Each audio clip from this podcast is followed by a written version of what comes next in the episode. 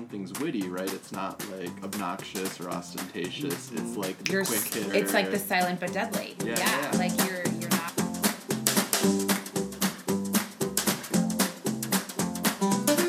Hello, hello, hello, and welcome back to Center Ed Teaching. Thanks for joining us again this week.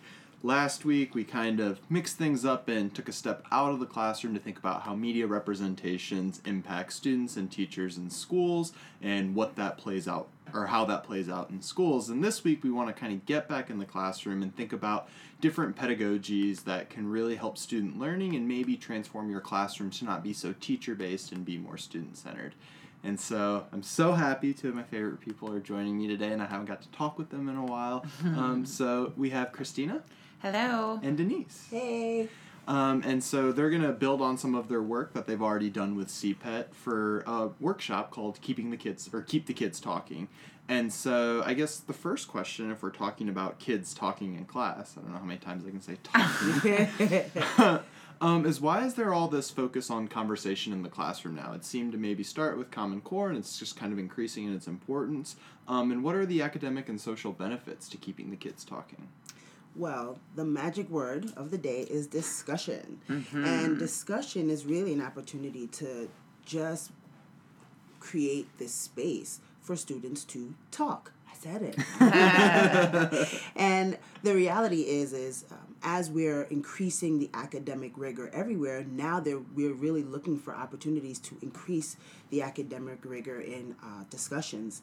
And then that's really an opportunity for like students to try on some more um, elevated vocabulary and different interactions and different um, conversational moves.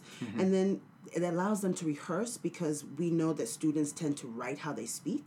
And so the more rigorous their conversations are academically, the more likely it is that they'll start to improve organically some of their writing, and then some of the writing instruction will kind of take hold a little bit more strongly.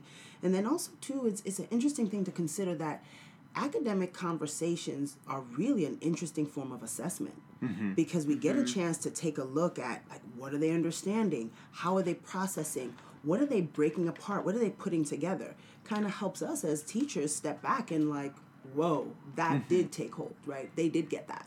Or wow they really missed it. They really didn't get that. Yeah, I feel like what I'm hearing you say is that one, like this is a huge part of students' learning that oh, like we've got to pay attention to and try to engage with them in a rigorous way, but then also it gives feedback for teachers. oh yeah Cristina, are there some other benefits? Yeah, I mean, I think to echo a lot of what Denise said, I think that there's been a, a phrase that I've um, that I've heard is a reflection of extroverts, which is that we talk to think. Um, and I think that holds very true for me. And I think um, I would I would like to think that it would hold true for a lot of people, especially our younger students, is that we often need to talk out our thinking to either bounce it off of someone else or even just hear it back ourselves. Um, but then on the other side of that is that talking and being able to talk something out would demonstrate an, a true understanding of what it is that you read or what it is that you you know talked about with someone else. So to Denise's point, like hearing and listening in on conversations can be a, ver- a very powerful way to gauge students' grasp of the material or of the content. Um, but I think, you know, even going a step further, that there's been a lot of buzz around uh, discussion in the classroom as a result of the teacher evaluation system. And not that that's, you know, what, why we want to all of a sudden say, wow, discussion is really important. but I think that, you know, it does help us as teachers recognize that wow even you know our evaluation system is recognizing the importance of this and i and the more that i can incorporate in, this into my practice will um, help improve me as a teacher but also um, the literacies of, of my students. And i know that at the elementary school level students command of their oral language is so much stronger than their written language. So for me, the conversations and the discussions were always a way to leverage that oral language um, and help them make the connection to their written language. That really what you just talked about and what you just said Right. is what you can write down on the paper and what you can put, you know, put your put your put the words in your pen on the paper. Uh, Going like- back in time. And Yes. quotes that you flash back. I saw Trying the to, I was trying to come up with some like cliche or like witty phrase, and it didn't happen. But I'm There, hoping there you was got the, the point. hint of like the beginning of a nice alliterative phrase there, like I was trying. putting the possibilities in the pen onto the paper. Oh, Yes. that's a T-shirt. Yeah. Okay. there you That's a go. T-shirt. Matt hammered it home. Um, so I guess like one thing is I think you know overwhelmingly teachers don't want to be the sage on the stage. They mm-hmm. want mm-hmm. students to take control of the classroom, but I mean I think a lot of pe- teachers would ask the question like, I know that this is important, but how do I actually keep the kids talking? Mm-hmm. it looks different than what you think. And you said it, right? It's about control. And sometimes there's this piece of you, like, well, there's a piece of all of us. I'm an educator too. I get in the classroom, I'm like, wait, what? so it's, it is. Uh, it's going to sound different. It's going to look a little different. But as you're moving the students from just answering a question, so student, teacher, teacher, student, teacher, next student, next student, teacher, you've got to move away from that because then they're going to speak through their learning and they need space and time to do that. So you've got to kind of understand that yes, it's going to look a little different, but this is an investment in that effort toward that rigor, that more rigorous conversation. Yeah, and that example is just so powerful. And it's so it's something that we see so often right? It's that teachers do want control and especially again bringing the elementary perspective to these conversations i think that's why you always invite me Matt. um No, because you're awesome. uh, well, that too, that too. But um, to give not you my elementary perspective, right, um, is that you know there's the very uh, strong culture of hand raising, right, and so it's like you have to raise your hand if you're going to speak, and then wait for me to call on you, um, and sort of challenging that as a teacher and reflecting on that is is can be uncomfortable and can be scary, um, but in order for the conversation to flow and for students to feel comfortable and open to express their ideas, you have to be able to to challenge that or negotiate when that's appropriate and when we really do want the kids to talk. Yep. Um, you know, and it could start out by saying like, okay, but rather than raise your hand, you now pick on pick on someone else or point to someone else. So little by little, you're building out um, the cultures of discussion and how discussion should really take place um, in your classroom so that it does feel more comfortable and that you're not all of a sudden jumping into the deep end when you've barely been putting your toe in, you know, for the majority of the your time in the classroom. Yeah, well, and you both brought up interesting points that I want to come back to. The the point about it's different in different contexts and kind of what scaffolds like. But I guess a question that like I have is when we're talking about the kids talking, Denise, you mm-hmm. made it very clear that it's not like just kids speaking words, but it's that they're talking with each other. Mm-hmm. Yes. I- s- So how does that shift happen? Well, definitely, you want to make sure that you're asking the kind of questions that mm-hmm. allow for multiple perspectives, because there, we all do it. It looks really great. If I ask a question, everyone hands, everyone's hand go up. Two or three people give me kind of the same answer, and it's mm-hmm. like whew, check. Mm-hmm. But the real culture of conversation in the classroom is you ask a question and the kids go, "Whoa, I, th- I think, well, maybe, but did you? But in the book, it said mm-hmm. that's a different kind of conversation. That's the kind of rigorous conversation station that allows you to really see the learning mm-hmm. that really makes thinking visible. Because mm-hmm. then you get a chance to look behind the curtain and really see, like, whoa, really? That's how they're understanding it? Maybe I need to rethink how I'm teaching it. Mm-hmm.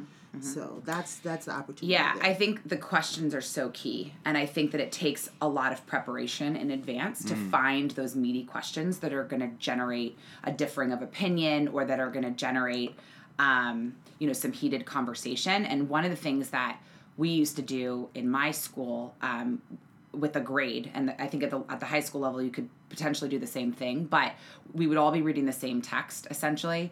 Um, and we would as teachers sort of bounce our ideas off of one another. And one of the questions or one of the the sort of issues or themes in the book that generated conversation among us was like we're definitely using that question because we all felt differently about it or it generated you know thoughtful and insightful um, conversations. And so noting that in the in the text to say like oh i'm going to ask this question in class can also be a helpful way to plan um, and to kind of try to improve the um, the conversations in the classroom as well.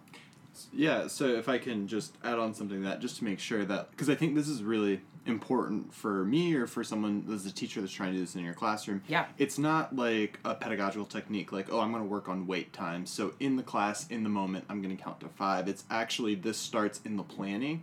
What are, what's the question that's going to elicit a multitude of responses? Like, and how can I then elicit those responses to start that conversation? So, the work in the moment is almost invisible because that work's been done beforehand. Yes. Yeah. And there are places, you know, like I don't want it to make it seem that like, oh, I have to come up with this brilliant Mm-hmm. question. I'm going to be able to do that very easily.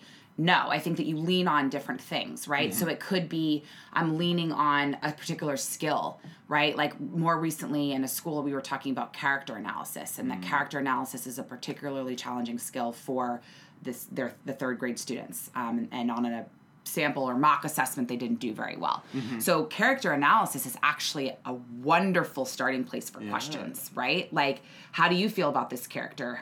Could be very different than how I feel about this character. So, kind of leaning on different things to Mm-hmm. guide your development of these questions can be really helpful. It could be looking at the data. What are students struggling with? It could be looking at the standards. It could be looking at the curriculum, but sometimes they don't always have the best questions. So, maybe it's even just rephrasing it or revising it a little bit. Um, but then to the other point that I shared was that it could be bouncing off of bouncing your de- ideas off of other teachers in your grade or in your department. Like, what's a question you've asked that generated really good conversation, and then steal it, right? So. I think that yeah, I don't want to make it seem like you know, oh, it's just this easy thing. Come up with a great question. Coming up with good questions is very difficult. Um, and then one other tool that they can lean on too is like the DOKs, and um, I know that we often talk about the rigor meter or the reader meter, um, and trying to get to those questions that are more than just recall, Yeah. right? Because those are going to fall flat. I found the evidence in the text. I'm done. I'm good. All right, moving on. And you're not going to get that conversation. Um, so moving away from sort of the level one and level two kinds of questions, um, and really try to get kids talking about things that are more about analysis, examining, critiquing, mm-hmm. those kinds of things. and thinking about what scaffolds we need right, Right. as educators. Because so often we're thinking about like well the students need this scaffold mm-hmm. but we do too. Right. and so what does it look like as we're moving through our scaffolds? So mm. if we're t- coming into a text fresh we're going to need tons of scaffolds to kind of hold us hold the space but then we can peel them back. Mm-hmm. And so really thinking about the gradual release not just for the students but for ourselves as well. Mm-hmm. Yeah, no, I think that's really well put. And I want to now come back to the point you raised earlier, Denise, about how it differs by context. So, if we're thinking in terms of this is going to differ by grade level, like how do we understand or those differences? Or if we're a teacher at a high school, how are we thinking about this differently than maybe someone in a middle school or an elementary school? Well, traditionally, what I found with working with teachers with older students and working in my classroom, high school and middle school, mm-hmm. that it's not so much that they the students don't want to speak, but sometimes they just don't feel safe enough to speak because the reality is is I know I used to again I apologize. Every time I get on here I apologize to my first and second year students. Ms. Daniels is so star- sorry I didn't know. So I would often like someone raise their hand and it's like yes. Right answer bling and then I light up and everyone's like yay and then it's mm-hmm. like ooh. The three students that just answered are not going to answer next time. Yeah. so really creating the space for an answer, not the right answer, mm-hmm. because that's that's number one. And then also too, thinking about our scaffolds as educators, you know, sometimes we have to be willing to ask a question that we're not quite sure how it's going to be answered. So not have this right answer in mind and just kind of like skip the kid, skip the kid, or take the answer from kid A and kid C and then kind of splice it together. Like no, be willing to work with the answer that you get and be mm-hmm. willing to put the work into follow-up questions mm-hmm. because you can plan your questions but kind of take a little bit of time to practice how do you then craft a follow-up question mm. right? To maybe tie it back to your central question because you feel it going off on a tangent. But there are those skill sets that you can practice inside of the planning that you're kind of like okay well what's like how could this go off the rails? Yeah. and then kind of what what question would bring it back but you're still honoring the voices that have that have participated so far Hmm, that's really helpful. Cristina, what about elementary or younger students? Yeah, I mean, I think that um, you know you will have the the one or two students in your classroom that are much more hesitant to speak, but I often found at the elementary school level that kids always wanted to talk. In fact, it was more a matter of me trying to say like, okay, we have to stop. We have to move on, right? And and students getting offended if I wasn't able to call on them or I didn't call on them. Um, so for me, it's really about um, containing and really like uh, structuring the conversation so that they are talking about the things that you really want them to be talking about, or that if they do go on a tangent, like there's a per- they they recognize what what that's about and can potentially bring it back. I think also a huge thing in elementary, and I would I would probably guess that Denise would would echo this at the high school level is listening. Right? Like in order for them to have these conversations, you can't just teach them to talk. You have to teach them to listen. Um, and that is something that I think we all struggle with, but particularly younger kids.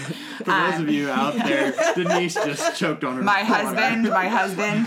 Um, but yeah, you also also have to teach them how to listen. And so, to when Denise was talking, something that came to mind for me is that um, we we try to give kids like these prompts or accountable mm. talk prompts to mm-hmm.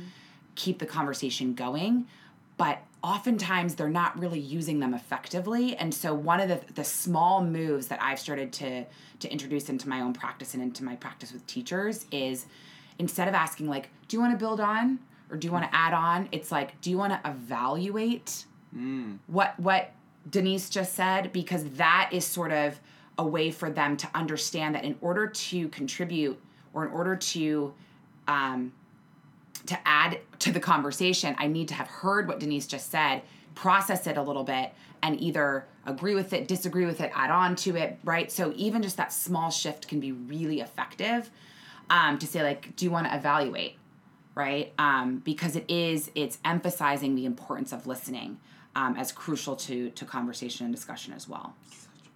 And I think the other part that really makes this different by context, or at least as many in the STEM fields have told me, is the ability to get kids talking in different contexts. Oh my goodness, man. so um, it's so funny because as a trained ELA teacher and then um, self-proclaimed uh, content area specialist, uh, it's a really interesting conversation, and there's a lot of angst around, um, particularly in the math and science um, classrooms. You know, how do you get students to have these real conversations? And the reality is, is that you know there has to be more content specific reading happening because if the students don't even see it in real context and it feels so artificial it's like i'm saying this and i'm boxing my answer. You don't box your answer when you're speaking but you are more likely to engage in a mathematically themed conversation if you're talking about i don't know the stock market or you know um, mortgage rates or things that are actual real life Yeah. math related topics. And so what does it look like to have a conversation about um, a Tesla or have scientific um, themed conversations. And that's really an opportunity too for students to rehearse the um, content specific vocabulary because that's another thing that they're really really struggling with so labs become just hard just impossible to write Right. because i'm not quite sure how to explain my reasoning i did this lab it was fun. But mm-hmm. now like how do i write the lab report? And so if we're having these kind of conversations and just and they don't have to be these long period long conversations. They can be very finite and very like a defined amount of time. Hey talk about this. What do you think about this? Take some notes. That's an opportunity to rehearse and it's really important. Yeah, I mm-hmm. think what I'm hearing a lot and what you're saying is what you like said at the end there, the opportunity to rehearse with this what might feel like a foreign language, right? If you're using like the Latin terms for a particular animal or some fancy word for a scientific process or something like that. I think that's a really helpful way to frame it maybe in that. And Cristina, do you have anything you want to Yeah, add? I think I think to, to echo everything um, that Denise said and to add on, um, After that- evaluation. I evaluated it and it was good.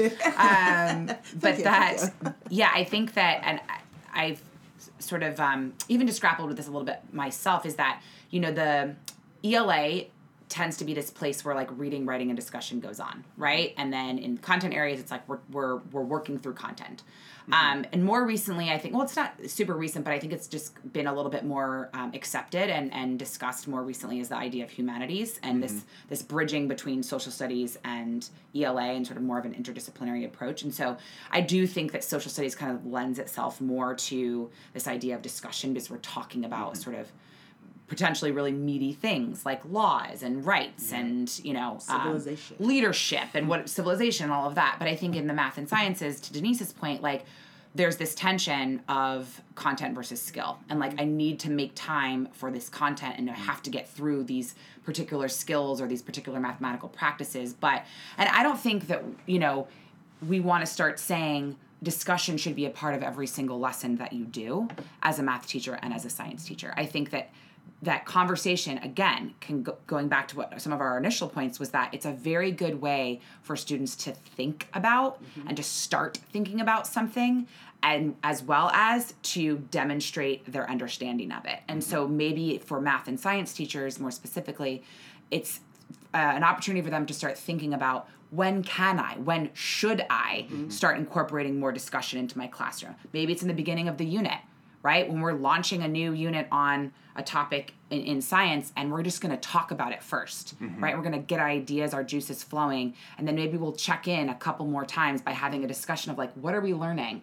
What skills are you learning? What content are you learning? Um, and and in math, one of the things, one of the sort of uh, leverage areas for discussion that you know I've been working on with um, uh, high school in the South Bronx is talking about our strategies, talking about our processes, even if it's for 10 minutes at the end of the class. Like, how did you arrive at your answer? How did, why did you do it that way? How come you did it that way? How's that different than what I did? Um, as a as a way to again gradually introduce conversation and discussion into the classroom um, in ways that are meaningful and authentic to math. Yeah, that that's really helpful, and, I, and I'm thinking like you know a teacher who's out there, like okay, maybe you're now getting me into like oh yeah, I need to do this. Here are some ways to do this, Come on to the dark side. but there's like a midwinter break coming up. Soon it's gonna be warm. It's gonna be spring. Kids are gonna be a little bit wily. Maybe I'm concerned about classroom management. Uh-huh. How how do I do this and, and still effectively manage the classroom? Like how can, how can I make that transition? Okay, so for those of you who can't see, Matt just kind of flashed back to his classroom, and there was a moment there. So clearly, this is a, a an important part for him. So He's not speaking from experience. no, Nope, like nope. he has no idea, no idea. Like it's nothing. Um, one of the things that is critical, and we, we talk about this every time there's coaching, workshops around this, there has to be some uh, non negotiables. And the main non negotiables are around respect for the conversation and the space and the people in the space, and mostly for hearing all voices because we don't all contribute the same way. Mm-hmm. And that's important to recognize because it's very easy for me to immediately begin to judge because someone is sharing in a way that I'm not that that's not mm-hmm. my preferred way of communicating. Mm-hmm. So that's a an interesting conversation and you start to hear, "Oh, my sister's like that. I I get it." Whereas there was a, a you know some conflict before, and so you're able to kind of recognize that the students can hold the space a little bit uh, more efficiently than we think. Um, but circling back to the control piece, and then the other thing is is thinking about your entry point because it doesn't have to be a whole class discussion and I say nothing just because Danielson seems to favor that version of discussion.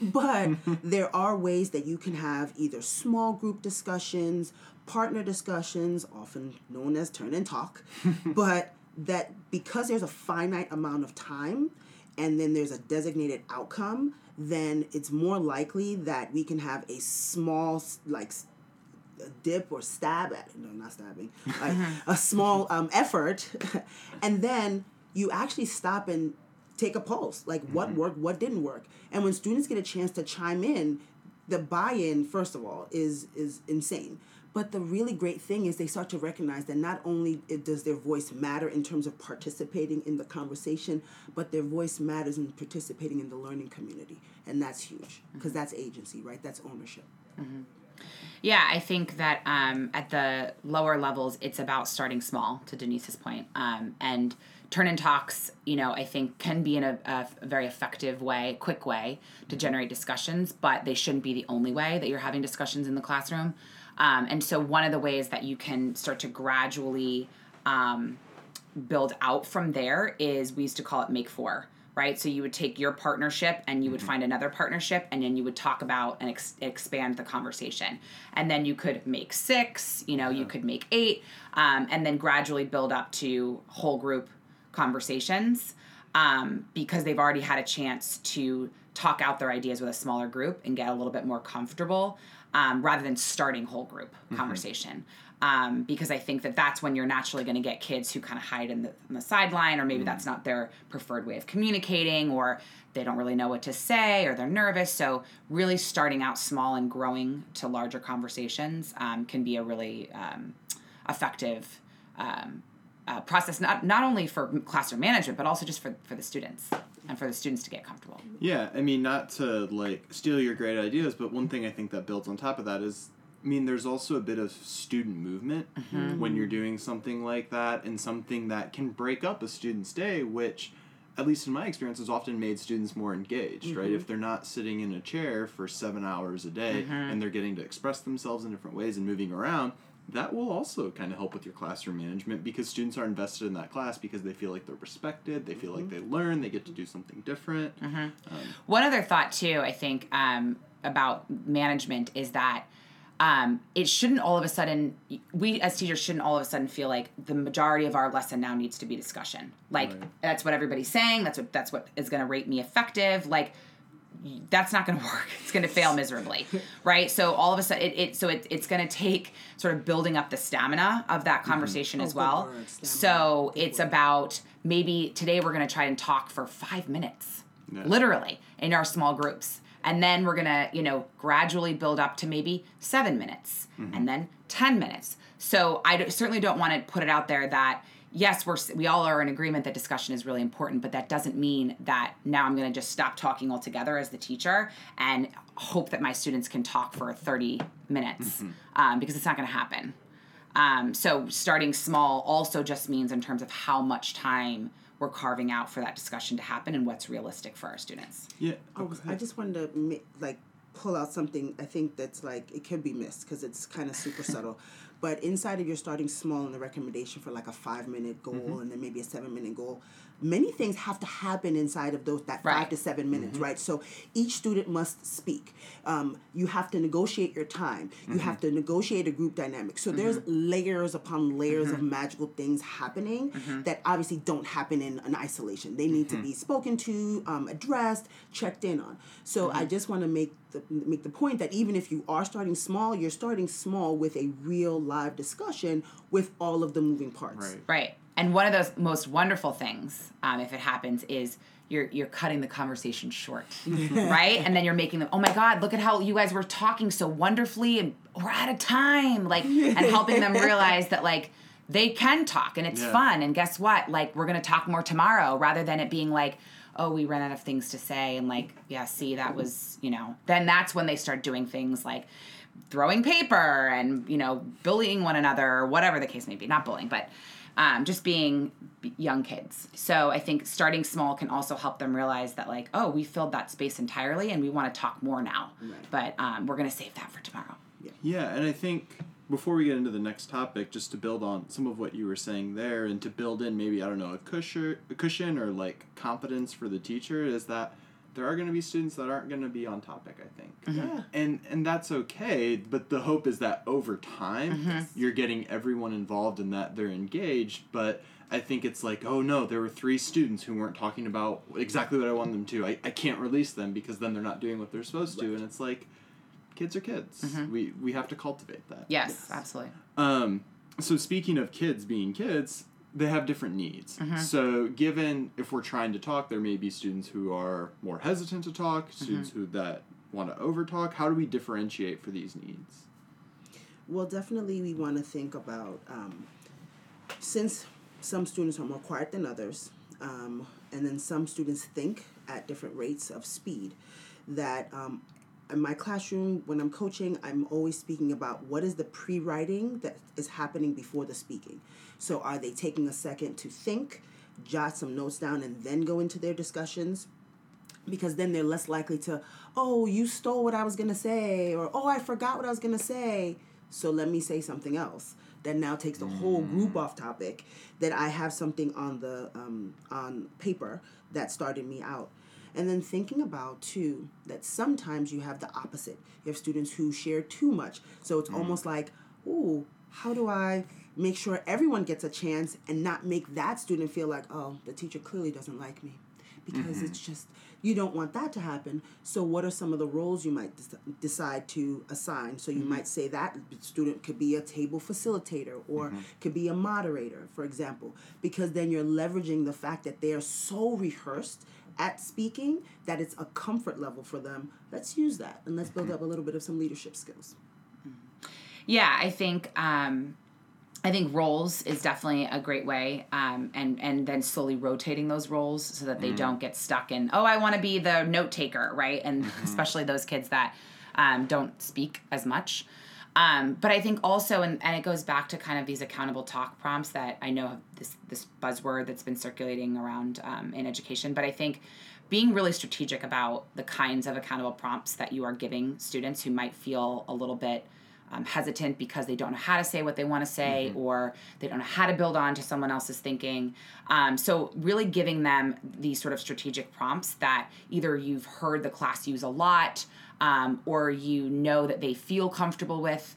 Um, can be a good way to differentiate. But then also, I mean, I would just kind of show a little bit more love to the groups of students who I knew might need a little bit more assistance and a little bit more help um, and even just a little bit more encouragement. And so I would even sometimes like whisper things in stu- certain students' ears to just say like, "You had a great point the other day. Like, say that." Or, "I know in your on your post-it in your book, like you had something down. I think you should share it." And it's just about encouragement and checking in on those students that you know might feel a little bit more hesitant, or maybe they're English language learners and they don't fully have the command of the English language in the way that they do their native language. So just kind of showing them more love and strategically circulating around to the groups that might need you a little more. Yeah, and I think something that you both hit that's always key to differentiation is being attuned Yes. to your students. Yes. Right? Is this student less hesitant to talk? Is this student more likely to talk and dominate conversation? Like, how, how do I navigate that? So I don't want that to get lost.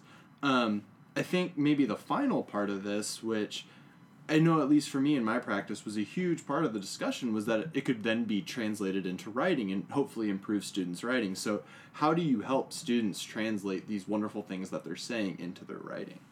Yeah.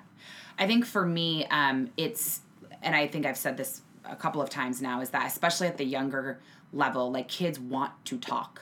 They are, in fact, it's uh, largely about like trying to keep them quiet, right? So for me, um, it was really helping them recognize that this can be super helpful and informative to our writing, right? Like everything that we're saying can can literally be put down on paper.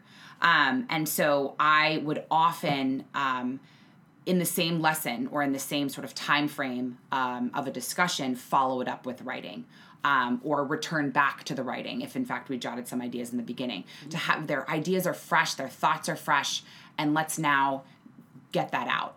Um, and i the other thing is that I, I think that our tendency is to teach to structure first as teachers because you know if we're focused on a unit around informational writing you know our, our tendency is to teach introduction um, you know claim body paragraph and i think that that can feel very restrictive and stifling for students.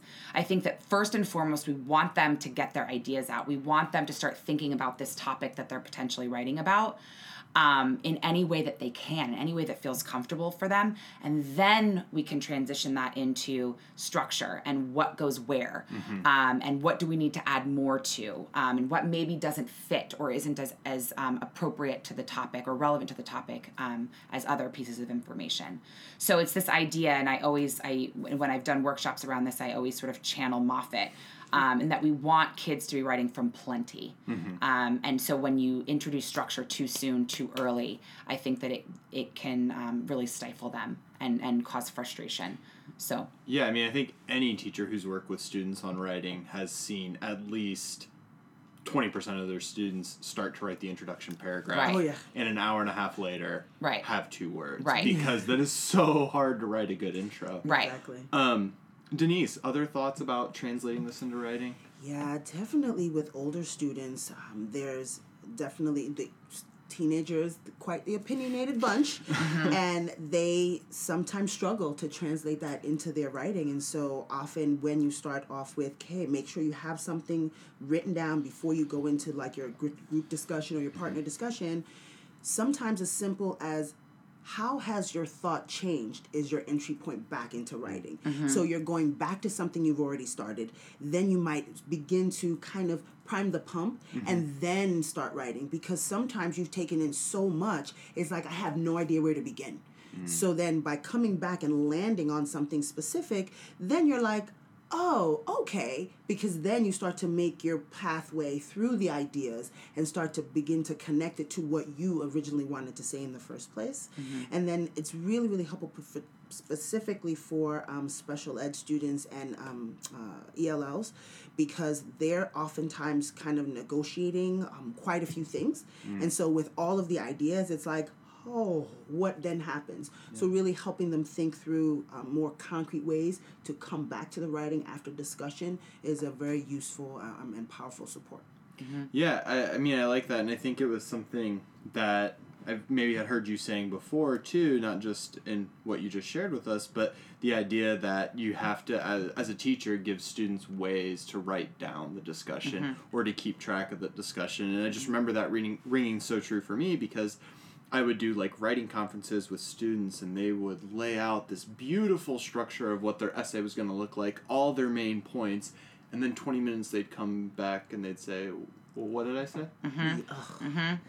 Yeah, I So think that yeah, that for me especially um and I again I think that I often bring elementary strategies and practices to my work with high schools because mm-hmm. it is so relevant, but I would often have a conference or a, a sort of note um, tracking system to capture the gems that these kids were saying in their conversations so that I could then bring that back to my individual conferences with them. Or if they do say I got stuck share with them what it is that they said. Because I think that especially at the younger level like note taking is really hard for them. Like they jot Yeah. down everything. So as a and maybe gradually they'll start to do it themselves but in the beginning um, in the beginning um, I was capturing those things and sharing them back um, just to affirm also like some of the things that the kids were saying in the in the conversation like sharing the quotes of the day Yeah. um, making them feel good about what they shared um, but then also using that to inform you know my writing conferences and things like that um, and then there was something else that I was going to say. Um, oh, the other thing that I was going to say too is that one of the the techniques that I would use in my classroom as well is we would rehearse our writing. So going back to the the point about a lesson really com- being comprised of both discussion and opportunities for writing, um, that using the conversation as rehearsal can be really helpful. And another um, strategy that I would do with my kids a lot, and it it made it it had a huge impact was in a teacher voice talk out what you're gonna say, and you would suddenly hear the shift of like they'd either mimic you, which was really interesting, or they would just naturally step into this role of like using more sophisticated language or trying to use for example or as if they were teaching their younger siblings or whomever and so that was a powerful technique to help them um, kind of refine a little bit of what they might initially been talking out um, to now prepare to put it down on paper. Um, so steal that one if you like it. to your point, students don't learn how to take notes. Yeah. it just doesn't magically happen. Yeah. So this is definitely an opportunity to step into your note taking strategy. Yeah. as the teacher. So this is this is how I take notes because the reality is is if you don't capture the discussion, it it just it's gone. It's a beautiful memory we have together, but it's gone. And sometimes you get this just the most powerful statements from sometimes the unlikeliest students, by the way, because they just all of a sudden were so moved. And so you want to find ways to capture it. So you want to tape it. The note taking strategy was we tried one um, with a, there was a work with the ENL department um, a few years back, and when I tell you we had this whole note taking um, capture, we had a capture document, and the things that the students were capturing, we were all like moved. It was very it was very emotional, uh, but then you also recognize too it helps when they're coming to writing essays, and maybe a bulk of kind of processing happened in like two discussions during the unit those things happened a week ago. That's I mean, come on. We've watched tons of TV and been on Instagram like it's gone. Uh-huh. So, but how great is it to be able to go back to notes that were really taken based on what made sense to me. Uh-huh. So, our notes even sitting as another group discussion like, okay, well, let's compare notes. Again, another uh-huh. opportunity to check in on where we all are. And so it's often uh, amazing how notes can differ by context and by setup, but that there, there's a way to archive and come back to the discussion. Yeah, and I mean, I love kind of ending on this because I think you two did just such a brilliant job of connecting talking and writing, right? Like mm. we often think of these as two different parts of the classroom, but they're so interconnected mm-hmm. because they're both representations of students thinking, mm-hmm. right? It's just a slightly different medium for each. Um, and so I would ask for final thoughts, but because there is a conference coming or PD workshop coming up, Oh, yes, that's right. I think you guys have to save some so people That's can true. come I and know learn. I was about to spill all my secrets. Oh, Matt. well, and if you want all of the beautiful resources that reflect everything that we're talking about, then you would participate in the workshop as well. Hypothetically, Hypothetically. Hypothetically. Right. and not hypothetically, but realistically, the, the link to sign up will be in the show notes. Yes. So if you're interested and you want to participate in this process and bring it into your classroom, please hit that link and uh, I guess see you Mic then. drop. Keep the kids talking. Oh yeah, don't mic drop. That would Yes. end the conversation. Keep the kids talking. All right, we'll Take talk care, to you next all. week. Bye. Bye. Bye.